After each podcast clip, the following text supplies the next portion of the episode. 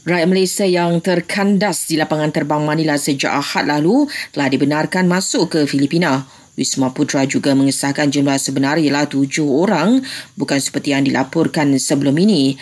Mereka dilapor terkandas kerana pihak berkuasa Filipina tidak mengiktiraf sijil vaksinasi digital Malaysia. Dalam perkembangan berkaitan, media Filipina melaporkan isu kontroversi berkenaan sudah selesai. Ini selepas kerajaan negara itu diberitakan telah memperakui sijil vaksinasi digital MySejahtera. 21,315 kes baru COVID-19 dicatatkan di Malaysia semalam, naik sedikit iaitu lebih 240 kes berbanding kemarin. Namun hanya 0.64% atau 87 kes berada dalam kategori 3 hingga 5. Hanya 2% kanak-kanak di Sabah berusia 5 hingga 11 tahun sudah menerima dos pertama vaksin COVID-19.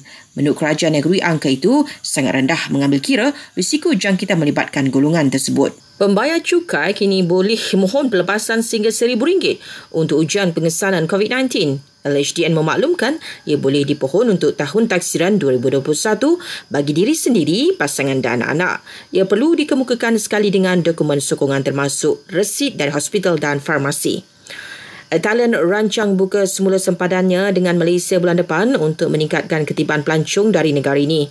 Pelancong Malaysia diberitakan akan memasuki Thailand melalui program Test and Go tanpa kuarantin. Namun pengembara perlu melepasi dua ujian RT-PCR COVID-19 itu semasa hari pertama ketibaan dan hari kelima.